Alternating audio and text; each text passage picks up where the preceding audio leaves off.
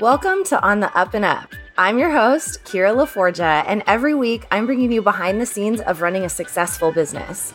Join me while we laugh, learn, and connect on mostly HR inappropriate topics with successful founders, diverse leaders, and kick ass employees.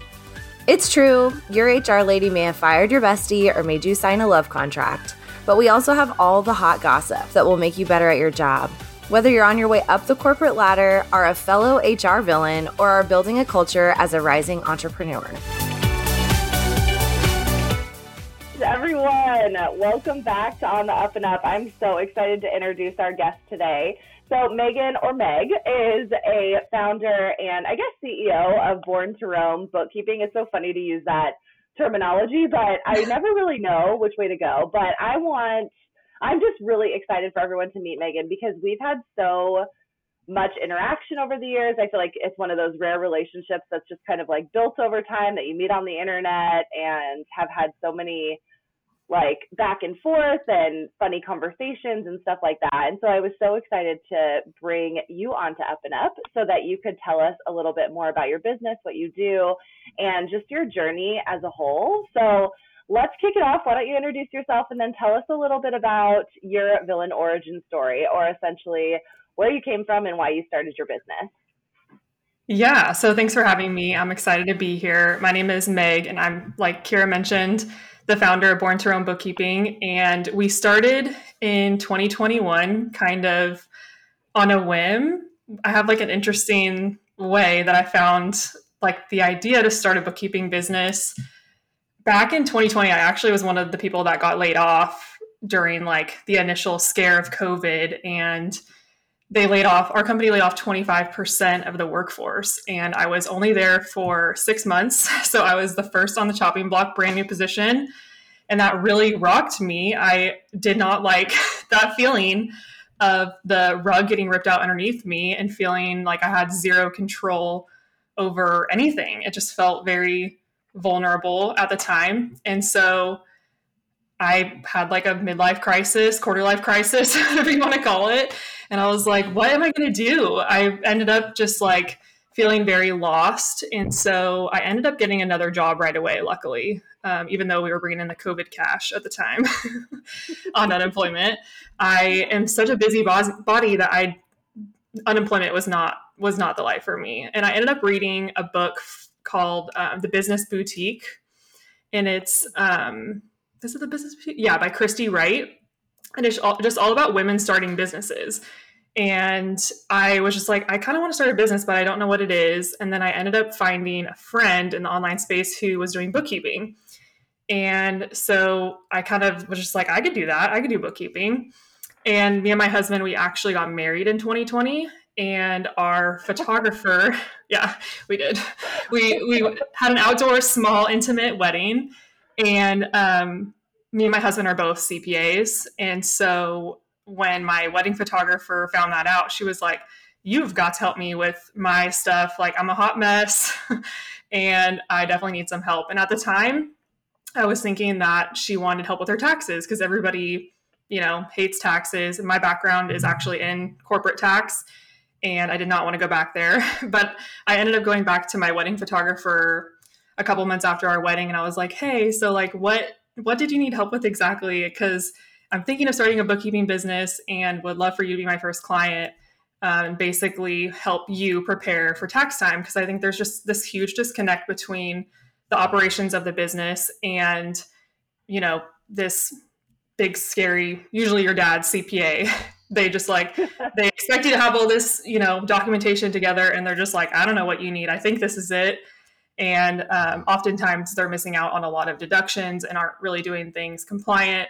Um, and so that's kind of how the origins like how the business came to be.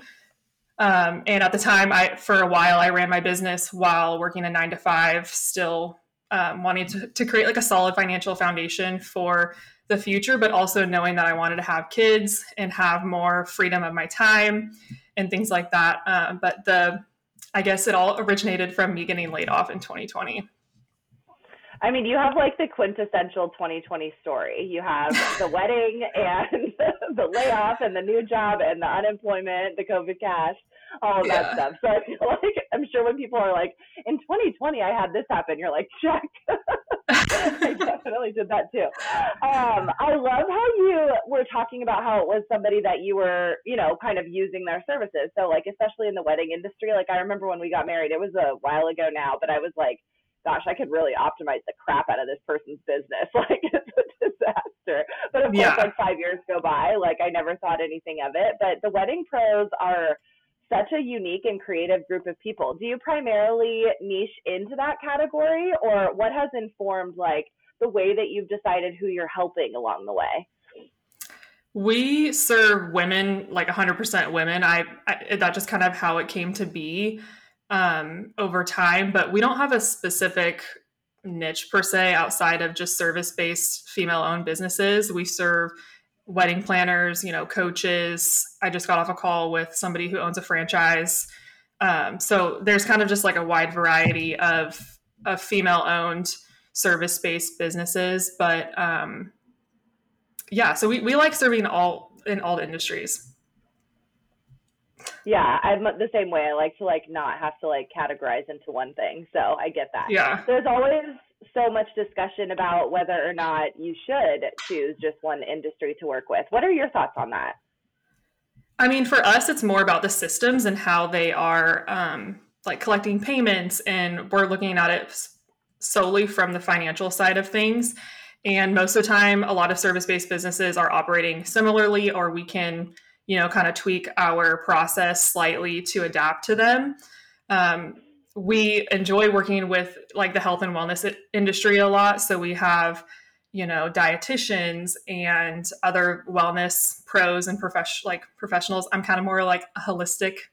I'm a, I'm a crunchy-ish person, so I really enjoy working with people who have like these cool like holistic programs that help uh, female you know, I had a call last week with a pelvic floor physical therapist who helps, you know, pre and postpartum women virtually, which is really interesting and cool and needed. And there's just, yeah, so it's cool helping and working with other females who are helping other females.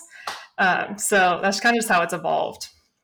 Yeah, I've noticed that a lot of the businesses that we work with is primarily women. I mean, we have like an occasional man here and there, um, but primarily it's it's really fun to talk to women about the way that they decide to build their businesses because it originates from such a different way than men usually. Like it's more about like a really primal like obvious but unanswered need like just mm-hmm. how you were mentioning that pelvic floor therapist like it's like the needs of women are really highlighted in the unique value propositions of the businesses and that's why we like to work with different industries too because it's fun to see like how people are showing up as CEOs and as entrepreneurs so when it comes yeah. to money so just to start out like I want to talk a little bit about some of the fears that people encounter when they're hiring a bookkeeper for the first time. So I just want to say that I was totally that person. I love working with money. I've been a COO for almost 11 years now, so I'm always in the back end of the finances, and it was it's totally different thing when it's your own business and you have to deal with all of the money things all of the time. And I mean, just to kind of, you're not our bookkeeper, but what the very first week that we hired a bookkeeper, she found two thousand dollars that I needed so badly for payroll that week, and it was like the greatest. I was like, this is the right move. So besides the obvious things like that, where you can find money, basically where you, there were there was none. Um, what are some other? So she paid for herself for a whole year, basically. but um, what are some of the reasons that people are afraid to hire bookkeepers, and how do you how do you assuage those fears? How do you help them to get past them, especially when you're working with people the first time? Yeah, I think it kind of goes back to serving females. I think historically we've been made to feel like less than or silly or stupid or ill like not equipped or um, so a lot of times they're they're nervous to ask questions. And so i guess the first thing we do is always normalize you know you're in the position that a lot of people are in and it's you know not fun to feel very lost in your numbers but a lot of people are feeling the way that you feel before getting help Um, so I guess just normalizing it is the biggest thing, but also um, letting them know like it doesn't have to be that way. Like once we work together, we will you know create a system that feels very um, what do you call it like I can't even think of the word right now. it feels very easy for you and seamless and kind of break down that wall of like, I can't do this because a lot of people are just, the numbers just are, are not their thing. And that's totally fine. Like you are, you might be that great at operations or marketing or um, all the other areas of business that you have to do. So finances is just one thing that you can choose to outsource and have somebody you know educate and equip you to help you in managing your finances but you don't need to necessarily know how to do every little thing because you didn't go to school for that i did and i've spent my time in corporate doing all of that so that i can help other females who maybe that isn't their strongest suit. Yeah there's something really nice about a un non-judgmental person helping you with your money. Like i feel like that's not something that we've been told is okay. Like my mom has like horrible stories about like her like going into a CPA or a bookkeeper, whoever was doing her and my stepdad's money, and being like, "Hey, like, I think you're confused. Like, my mom's the breadwinner. Like, she has her own business. You know, it was kind of like, I don't, I don't, I don't know why you're talking to him. Like, I'm floating the boat over here. You know, like very like judgmental and condescending. And I was actually raised like I think you talk about this a little bit, but like the not your dad's bookkeeper, like not your mom's bookkeeper, not your parents' bookkeeper, like that's so important because I feel like the judgment that comes from those people or the predispositions or even like I've had interactions with our tax person originally, not we don't use them anymore, but it was like really disheartening and like discouraging. Like it's like, oh well, you never know how good your business is going to do next year. So like, let's just leave it as it is for now. And it's like, that's not my intention. Like I'm not trying to like. This isn't just some fun little game that I'm playing for yeah. one year. Like I want somebody that's going to help me to prepare for this. And mm-hmm. So I think that's a that's a big difference there. But you also have this background in as a CPA. So how does that help you to see finances a little bit differently than your traditional bookkeeper? Not that there's anything wrong with those bookkeepers, but like your traditional bookkeeper that maybe doesn't have the tax knowledge. Yeah, so I think the unique part about working with a bookkeeper who also has that background in tax is that we are preparing the books not only for you so we're going to be breaking down you know your service by offer type instead of just you know lumping it all into sales.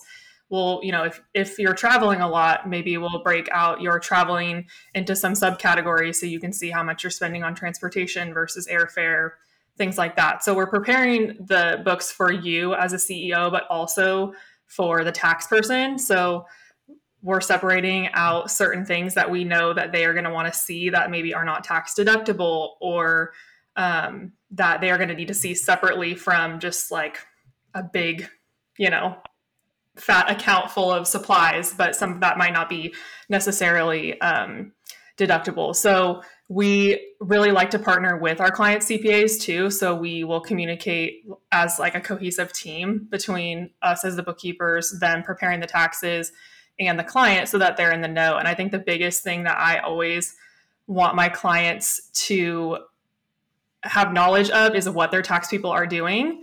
Um, and so I think that that's kind of the cool part about having a separate bookkeeper from your tax person is that we're kind of there to prompt you to ask questions that maybe they're not, you don't know to ask and they're not telling you. So you're having this additional person in the mix who has the background in tax and who knows the questions that you should be asking and maybe some flags that should be addressed. Um, and ultimately, you need to be comfortable with what they're reporting. And so, because as a taxpayer, you know, we're the ones responsible for what they're reporting, even if they're signing off on the tax return, so are you. And so, that's the biggest thing I like to tell my clients is like, this stuff kind of sucks, but we need to at least understand what they're doing. you don't need to necessarily know the ins and the outs of every little detail that we're doing as your bookkeeper or that they're doing as a tax people, but you should have a general knowledge and understanding of what they're doing as the business owner. Yeah, I mean, I would say that the money stuff is the part of business that stresses me out the most. I know for many people, they're like, no, Kira, we're listening to your HR podcast because the people are stressing us out.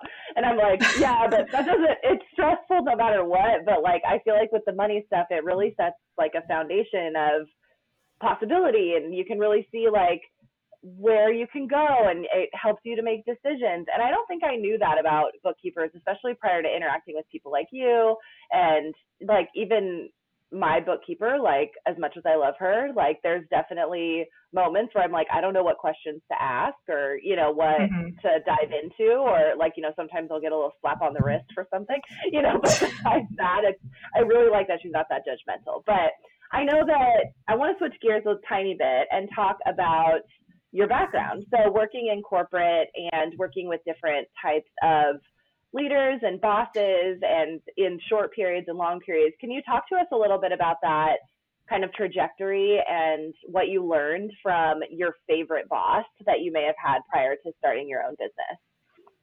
Yeah, I think I saw a on your story one time you were asking like the best and worst boss stories or something like that. I really like that question uh, because I had two um, i hope they don't listen to this podcast but i've had two bosses that um, one i really look up to a lot and i actually had reached out to when i hired my first employee and i asked him i was like did you read any books or like take a course or like what did you do? Because you are like the best manager i ever had and we're still friends. He was actually the one who laid me off ironically enough. My favorite boss i only got to work with him for six months. Um, but he was just so great. I think it came down to just he he cared about me as a person and wanted to develop me. And one of the things he always said was, "I am." It felt like he was on my team and not the company's team. Like he was there to develop me as a person. He wanted to promote me. He wanted to give me a raise. Already, only working there for six months, um, he had like I guess a genuine interest in developing me as a professional and he, the thing he always said was, I'm not training you or like investing in you to um, get you to the next level because I don't want you to leave. I'm preparing you for when you do need to leave.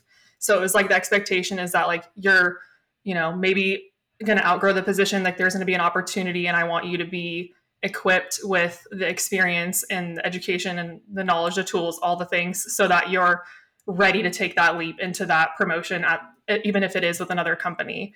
And that always stood out to me because you don't really hear that often. You know, people want you to stay. And now being an employer, I'm like, I want everybody to stay with me. But at the same time, like that that statement is always in the back of my head about, you know, I want to train and equip this person to be able to leave eventually, like if another opportunity comes up. But at the same time, you know, treat them very nicely and hope that they want to stay. Because that probably would have been the case. Like, even if I had another opportunity to leave for a promotion, it would have been really hard to walk away from that um, just because I had such a good rapport with that boss in terms of the working relationship. So that was my favorite boss. And then my least favorite boss was the one that I quit uh, most recently to take my business full time. And I guess the biggest thing I took from him was to, to what not to do was um, kind of just the opposite. Like, really, everything that my favorite boss was, like, he was not, um, you know, micromanager and, um, you know, didn't really acknowledge when I went above and beyond and kind of took credit for my work sometimes. Um, and overall, just didn't it felt like he was working for the company instead of like it felt like he wasn't on my side if that made sense. Um, you know on all my evals i had exceeds expectations but yet wasn't getting the raises and the promotions as promised. Um, and so for all those reasons it made it easier to want to pursue my business full time and i think um, i'm a believer so i feel like that was really god like pushing me out of like the corporate structure that i was in um, and into kind of entrepreneurship because if I had been stuck at the job that I got laid off from, or not stuck, if I had never got laid off from that job, I probably would have stayed just out of pure comfort. So I think everything happens for a reason. Um, so I definitely learned a lot from him, even if at the time it was not the most fun to work for him. yeah, it's really interesting. Like I've had some clients in the past that I guarantee they don't listen to this podcast, but where I have literally had to say, listen, you're at a crossroads with your employee right now. They're either going to talk about you at the dinner table of like, I had this boss and she was amazing and she set me up for success and she was kind even when times were hard, or they're going to talk about you at the Thanksgiving table and be like, I had this nightmare boss or on this podcast and and they made me want to quit my job and start my own business and you know like yeah. they never fulfilled on their promises they didn't do what they said they were going to do and like actually say like this is a choice that you have to make in this moment with your team member and I think that we forget that we have that type of impact on the people that we employ. And so now as a leader, you know, we'll dive into that a little bit and how that's informed your philosophy as a leader. But I think it's important that everybody just understands that even as a team lead or as a manager, as an HR person that's in between, like on the corporate side or the team side or in corporate or in small business or entrepreneurship with a team of three or four people or less, like the impact that you make is long lasting. I mean, the whether it's good or bad, and you get to decide every day. It's not going to be about the news that they deliver, which is a great example mm-hmm. from your boss that you had that was great. He laid you off. Like you'd think, oh well, I had no hope of making an impact, but we do every single day. We make an impact on people and the decisions that they make. And I used to have this goal that was I want to keep everyone. And I have yeah. of an employee that's worked for me for 10 years, one that's worked for me for eight, one that's worked for me for four. And then for Paradigm, Kylie's been with me for two and plus change, like out of a three year business. It's like she basically like started this thing with me, you know? And my goal changed over the years to I don't really know if I'll be a place where people will land forever, but or this company will be, but I just want everyone to leave on good terms and I yeah. want to be able to text them and call them because that's not always something as a manager early on that I was able to do. Like it was, I thought it was out of my control to create an environment where no matter what happened, like if they quit, that was it. So I think that we need to reframe that a little bit as we're changing the way that work culture is, and especially as entrepreneurs and building small teams. Like it's not about keeping people on your team forever. It's about keeping them as long as possible where the mutual benefit is there. Yeah, um, exactly. I don't know. But in that note, let's talk a little bit about how that has informed your strategy for being a leader. So I know that you're a little earlier on in the team journey, but mm-hmm. You're very intentional about, well, you're really intentional about everything. So I'm actually really curious about like breaking this down step by step, like what you did to prepare, how you how you decided to make the decision to bring someone onto your team and not only prepare on the back end, but also like how you've prepared your mindset and what are some things that you've done to take this as a serious step. Yeah. So you mentioned earlier that I'm a new mom. So I have a nine month old, almost 10, almost 10 months.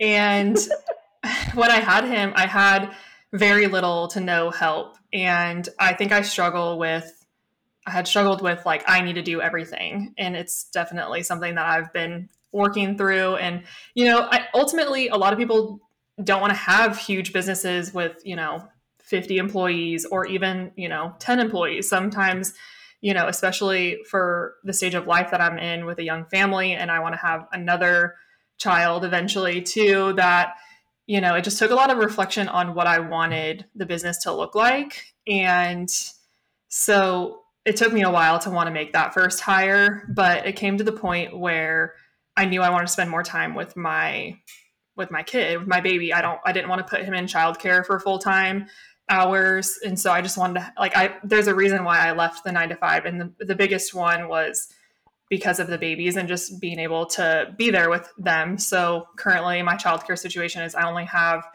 help for eight hours a week. So I'm very limited in my time.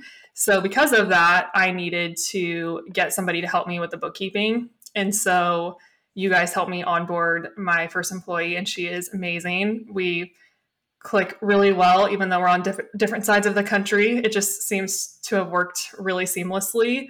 And I think the biggest thing I've learned in hiring is just keeping that open line of communication and um, you know asking for feedback regularly touching base regularly because i think the biggest maybe disconnect or tension when you're you know hiring people for the first time or bringing someone in is just like mis- miscommunication seems to be the biggest you know hurdle um, so the, the biggest adjustment for me was you know that like staying in constant not constant but regular communication with somebody because prior to that i was kind of a one-man show and i you know worked when I was able to, you know, sometimes during nap times or um, when I go to the gym and I don't work out, I just put my child in daycare and I go chill in the cafe and have a coffee.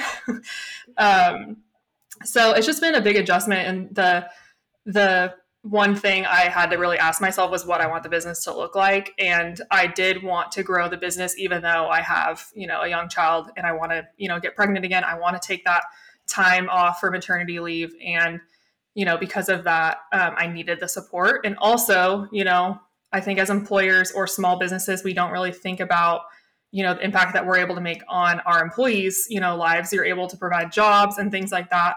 Um, and so we're actually going to be hiring another person here pretty soon that I'm really excited for. And this person is hopefully going to be a local person. And so I'm excited to kind of be able to connect, co work, and you know be able to have that like connection with somebody in in person so that is pretty exciting too even though we're you know a virtual firm i think that there's something really powerful about having you know community around you and that support around you so i'm excited to start recruiting for that one Oh, that'll be fun. And I know that there's a lot of fear that goes into hiring your first employee. And I wanted to like highlight something you said.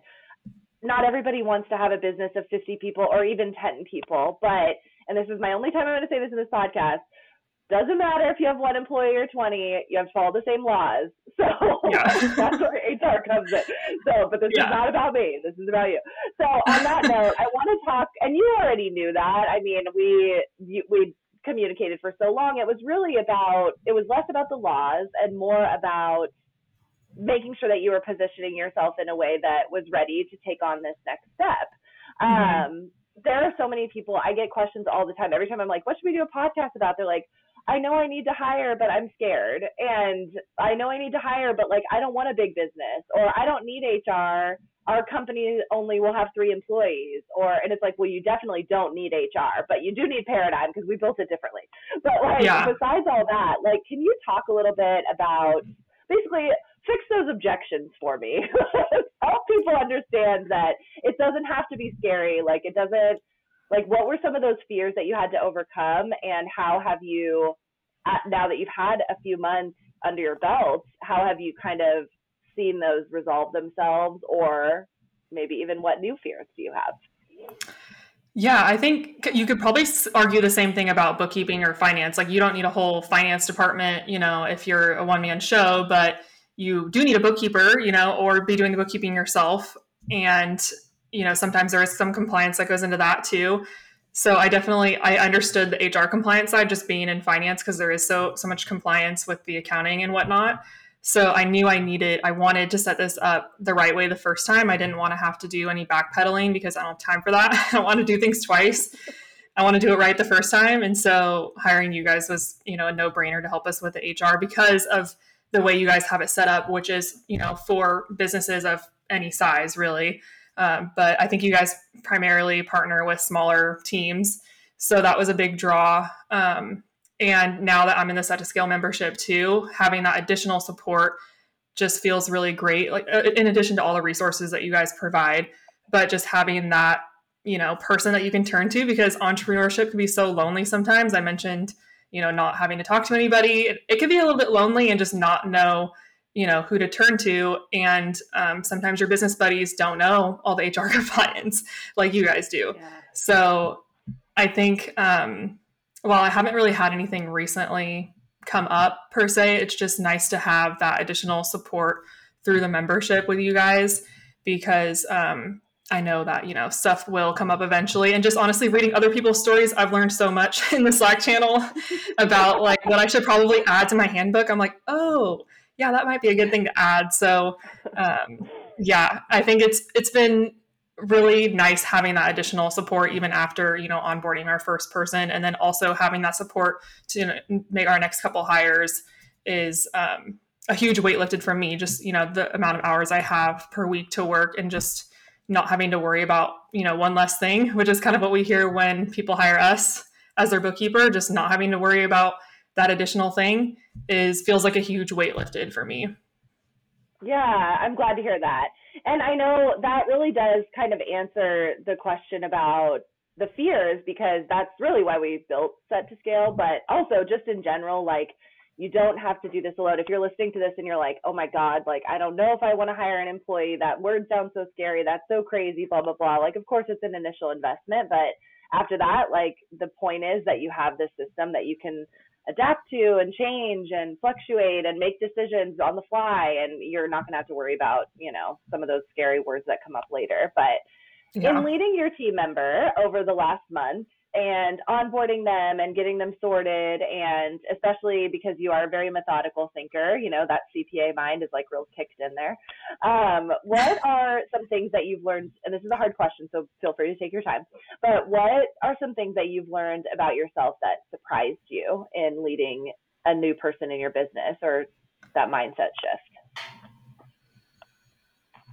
I think I had learned that I needed to release some of the control. I think I may, maybe have mentioned that earlier, but just going from doing absolutely everything myself to now trusting somebody who I know has the background expertise and is equipped to take care of my clients. But the biggest thing for me was the the people uh, and just like letting go that I wasn't going to be the one that is directly communicating with my clients anymore has been is something that I'm still working through to be honest because I worked really hard to build relationships with my clients and I enjoy talking to them and touching base with them and seeing how they're doing in their finances and things like that. So I think the biggest thing was just learning how to let somebody come alongside me and support myself and our clients has been the biggest struggle, but at the same time, um, has been it's honestly really beautiful. Ha- like having having that help. I just talked about the weight lifted, but having that internal person was a game changer.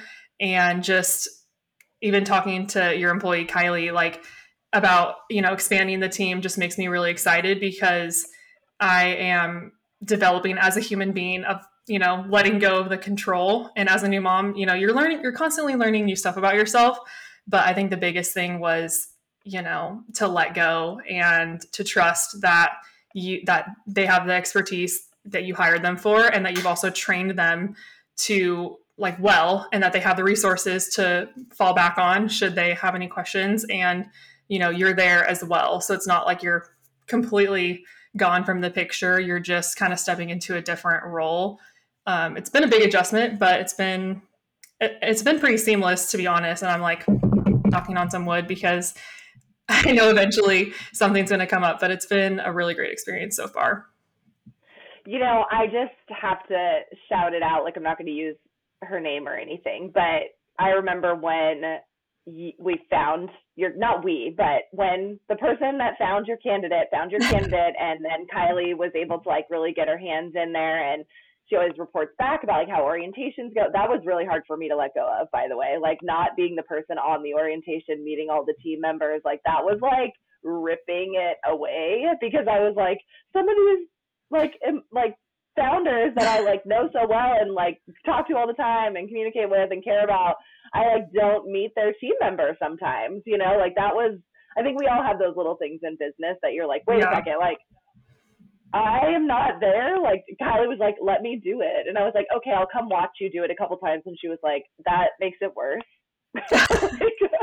like she's like, you can watch me once, and then after that, like you need to leave. I got it, and I like yeah. it's now been a year and a half, but that's been really hard. Anyway, um, just speaking to that control, I think so many people are like, what is that thing in my business that I know I need to like let go of, but I don't want to. But there's something about your connection with your team member that I know we're not supposed to talk about hiring like dating. Like I actually don't recommend that at all. Like those analogies about dating people and meeting them and trying things out and breaking up and whatever. I just feel like it's a little too flippant for people's livelihoods. But there is something really special about when you find that right person, you see them connect together and you start to see the chemistry. And it's like, you can really tell when it's the right person. Like, I feel like it's that's how it was with Kylie too. Like it, it's not like you know she's not my friend, she's my employee, but I care about her deeply, and we have friendly qualities. But there i feel like if people are hiring their first employee like you need that chemistry a little bit more like i feel like yeah. it's hard to like it's a tough sell definitely to be like wait for the right one. but like, I feel like your situation is a really great example of that. Like, it felt very seamless, like you said. Like, it felt like that chemistry was there, that relationship was there. Like, I yeah. don't know. I don't. I don't know that that happens all the time. So, I think another I, thing too with that, I think I forget your original question, but another thing like that I had to get over mentally was that my employer had almost more she does have more experience than I do in a lot of things.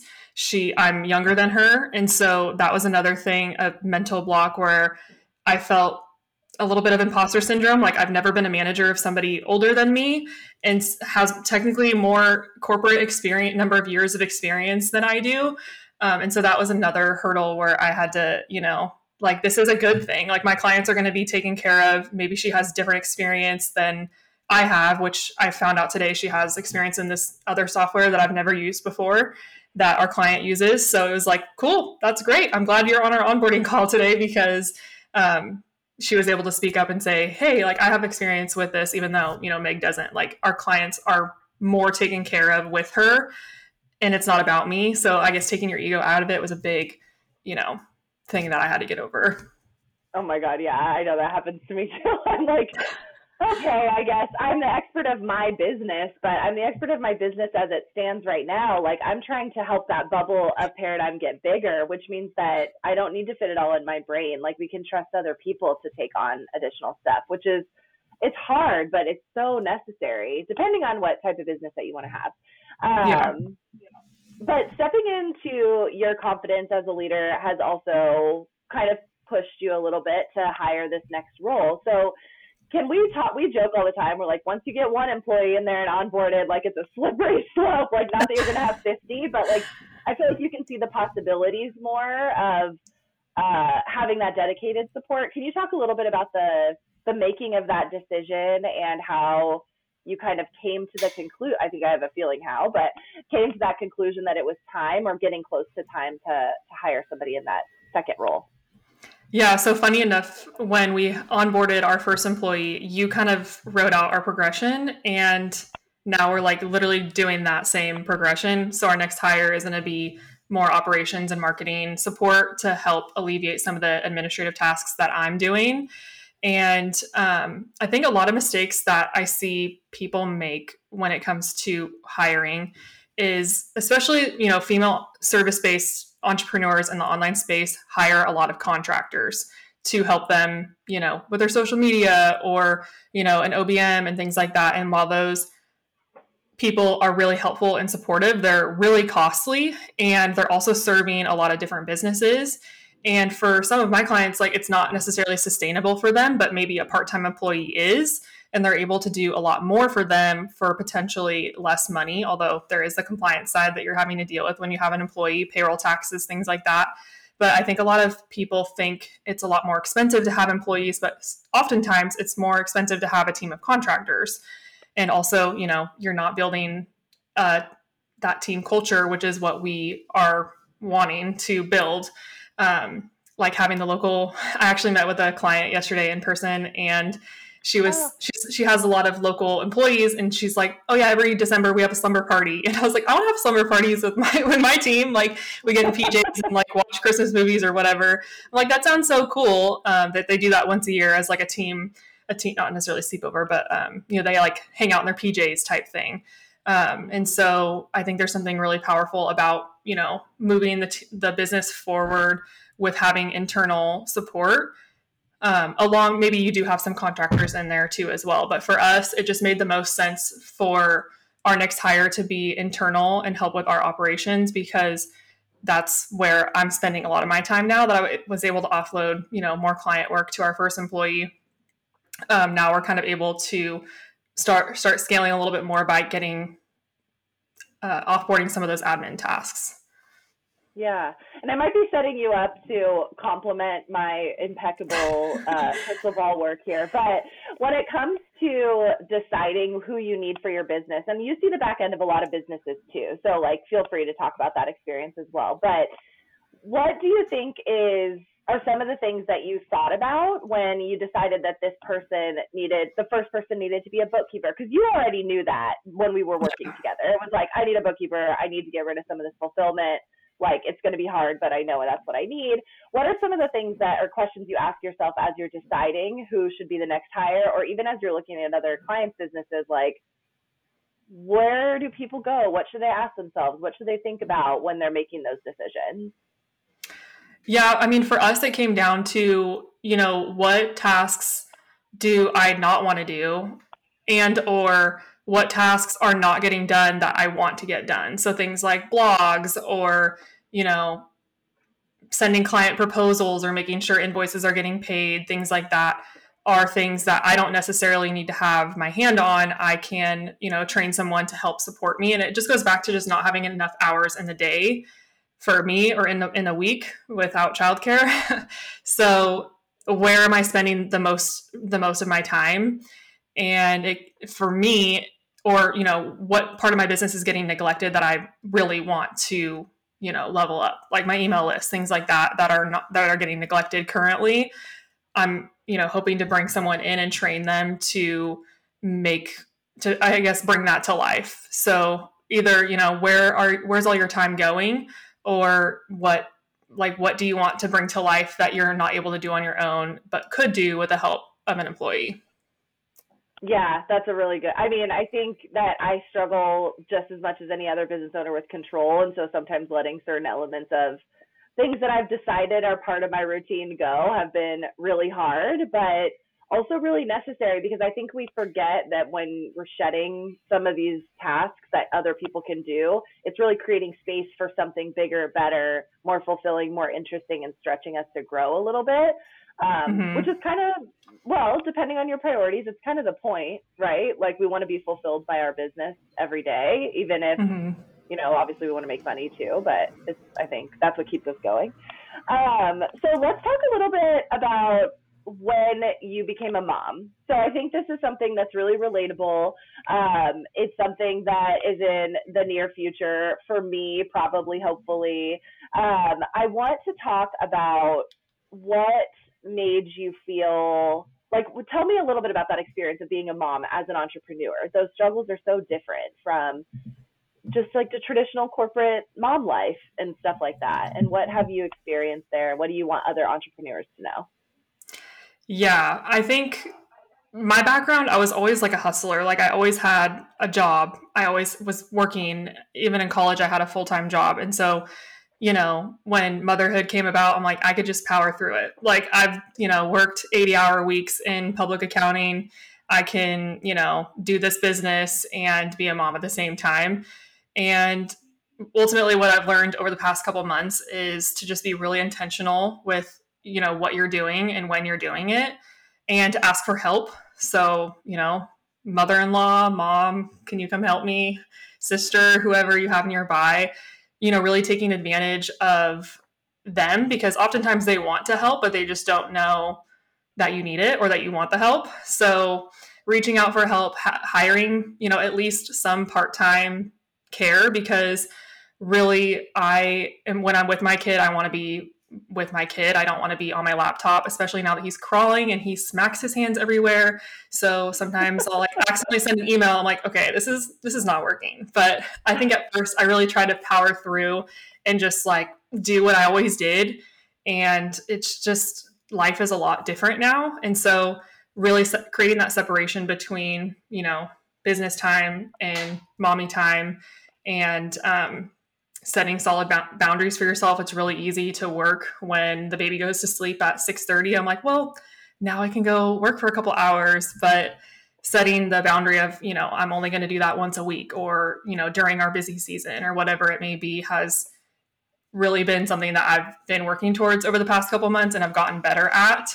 Um, but I highly recommend creating that separation and not trying to work even though it's just a baby, maybe they don't remember, maybe they're not, you know, maybe they're just a potato right now, but you know, just taking that time to rest when they're really little was something that I didn't do that I am being really intentional with with my next one, especially knowing that I'm going to have probably a toddler or a full-on child that is running around. a full-on child. Yeah, I mean, I think that's really good advice. One of my friends told me when I was building, trying to figure out better boundaries and not working, you know, crazy hours and stuff like that, she was like, if you had a kid in your ideal life, like would you be cool with taking that client call when you were planning to be off? Like if you had to go deal with your kid, like would you be cool with that client's call running an hour over? Like think about it like that. And weirdly, that has kind of been part of the preparation process for me for getting ready, hopefully, to be a mom is like, why is it so much more important for me to think about it for someone else than it is for me? But that has worked. Yeah. Like to be like, I can close my laptop now because it's 5:30, and if I had a kid, I would close my laptop. So like, why is that more important? I don't know, but it's a good way to like trick your woman brain, I guess, into like making sure you're prioritizing yourself.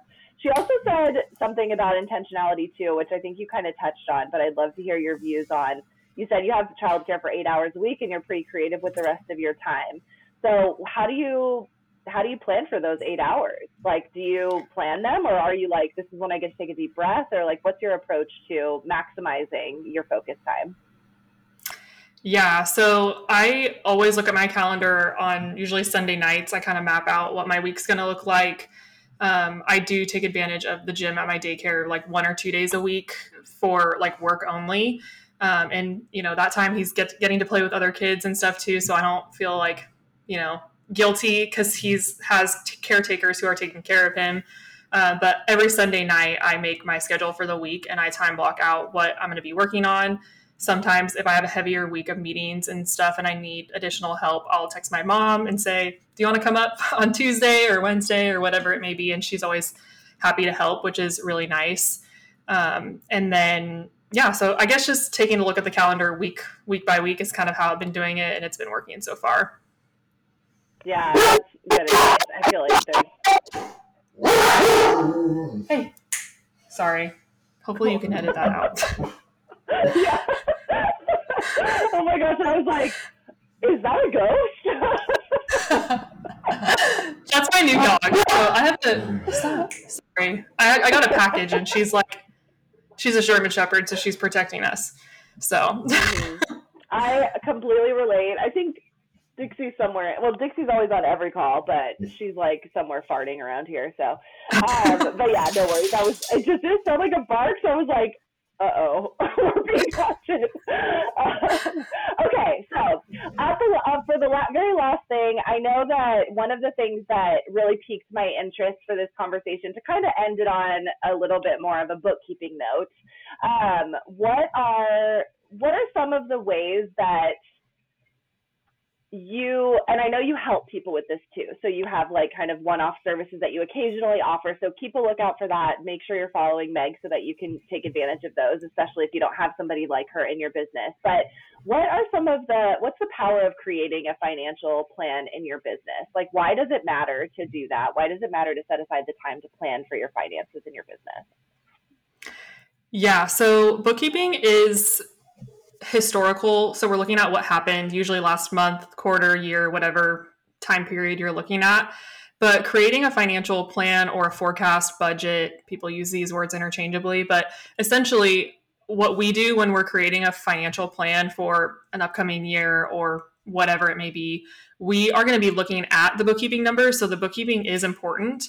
Um, and we're using those numbers to, you know, plug it into next year and figure out how how are we going to change things to where we're growing next year and we don't just have a rinse and repeat of what's happened for the last you know three years which is sometimes where our clients are they're feeling very stagnant and they don't really know how to change things and i i just had two of these calls actually yesterday where we did a full financial plan for 2024 and sometimes it's hard to face the numbers because it's like well x plus y equals z if you want to pay yourself or x minus y equals z X is your revenue minus your expenses is your profit. And so, you know, we have to tweak those numbers to be able to get you to what you want Z to look like. And so that's either, you know, cutting out some expenses, creating additional revenue streams, or um, sometimes it's a mix of both. Yesterday, we had a client who was planning for hiring an employee. So we were adding some expenses to her P&L and we were also adding revenue because she was able to take on a lot more clients. So the biggest difference between doing your bookkeeping and creating a budget or a financial plan forecast is that you're able to set some solid metrics to work towards instead of just kind of you know, hoping or praying or you know, not wanting to look at your finance, your, your reports from your bookkeeper from last month because you're just kind of in, you're working in the business instead of on the business. And it's usually a big eye opener for our clients when we do these with them. And sometimes I, I was telling them, I feel like I'm of the police office. I'm like the numbers police. I'm here to like break the truth to you that, you know, we don't we can't just get to work less and make more money we really have to be intentional with like how we're going to be able to make more money and work less and usually that's through investing in a team and you're taking on additional responsibilities like managing people but you know adding people to your team just gives you so much more freedom to do so many other things in your business instead of just you know strictly client work yeah, I love that. I mean, it's always so encouraging to have someone that does have a small team that is acting on that because I think that we think, oh, well, if I really am going to measure capacity, if I'm really going to plan for the next year, I have to be one of those businesses that has like five or six people on their team that are just doing deliverables or whatever, especially in service based business. And it's like, no, like one person on your team put into the right position in the right seat at the right time can triple your revenue if you're doing it strategically. But if you don't plan for those finances, then you're not going to get there. That's a huge lesson that I've learned over the years. Like if you're just willy nilly throwing stuff at the wall, then you're not yeah. going to get to those goals because you haven't really identified what they are. So, um, yeah. Outside of that, how often do you offer those? I mean, I know you just went through a batch recently where you were kind of doing these intensives, but and they're kind of fewer and far between, but you do offer them occasionally. So for those listening that may have missed this round, um, how often can we look for those types of opportunities from you? Yeah, so we do a push usually in Q4 to, you know, promote for the upcoming year. So we'll, you know, right now we are doing 2024 financial plans and we'll be offering those through the end of January, just depending on how many spots we have left. But um, that's just usually when people are, you know, new year, they want to create this, their new year's goal. And kind of, it's just usually when most people are interested in creating their financial plan. So we usually push them in Q4. However, you know, if somebody were to be interested in doing it mid year, I don't think that there's any, you know, you have to wait until the end of the year or the beginning of the year. You, really, you can do this at any time. And um, depending on when this podcast comes out, we might have a tool, like a do it yourself tool, where you can, um, you know, do your own financial plan in a Google Sheet. So go ahead and go cool. to our Instagram, and the link in the bio probably will have that tool for you. Oh, cool. That's awesome. And I know this could be something super valuable if you're listening to this podcast and you've been motivated to think about taking that step for hiring. I love when we have clients that come in and they're like, I talked to my money person and I'm ready to do this thing, you know. So definitely reach out to Meg. I'm sure that there are going to be opportunities for you to get some clarity there. Um, we will help you in, initiate on it, but we will not help you make your money decisions. so keep in mind that you need somebody like Meg in your corner. So we'll link everything below. But how how best can people reach out to you? What is your preferred method of chatting in the DMs or you know on LinkedIn or what is your kind of like vibe when it comes to meeting new people or meeting new connections from the pod? Yeah, our Instagram is our primary way to reach out to us. So it's at Born to Roam Bookkeeping and that's the best way to send us a DM and we'd love to connect with you. Perfect. All right. Well, thank you so much, Meg, for being here. I feel like we could talk forever, but I have my eye on the clock. So, um, but on that note, please, please, please make sure that you leave us a review. Let us know in the comments or in the reviews what you learned from Meg today. And I'd love to also make sure that you are all following her. So check all the links in the show notes to make sure that you're getting access to all that good stuff. This will release in January, so it should be setting everybody up for a great year ahead, especially when it comes to finances. But I cannot stress enough how important it is to have a financial person on your side, a bookkeeper, somebody that has CPA knowledge. Sounds like it could be a great fit, um, but it truly has made such a massive difference for me. So I look forward to you all, all you listeners, meeting Meg and chatting with her more. But thanks for listening. If you're listening to this, you've stuck with me for this entire episode. And for that, I say thank you. I hope you found as much value in this week's topic as I do. If so, be sure to follow, rate, and review on the Up and Up podcast. You'll be helping others find the fun in HR too. Follow us on social media and join us next Wednesday for your weekly dose of On the Up and Up.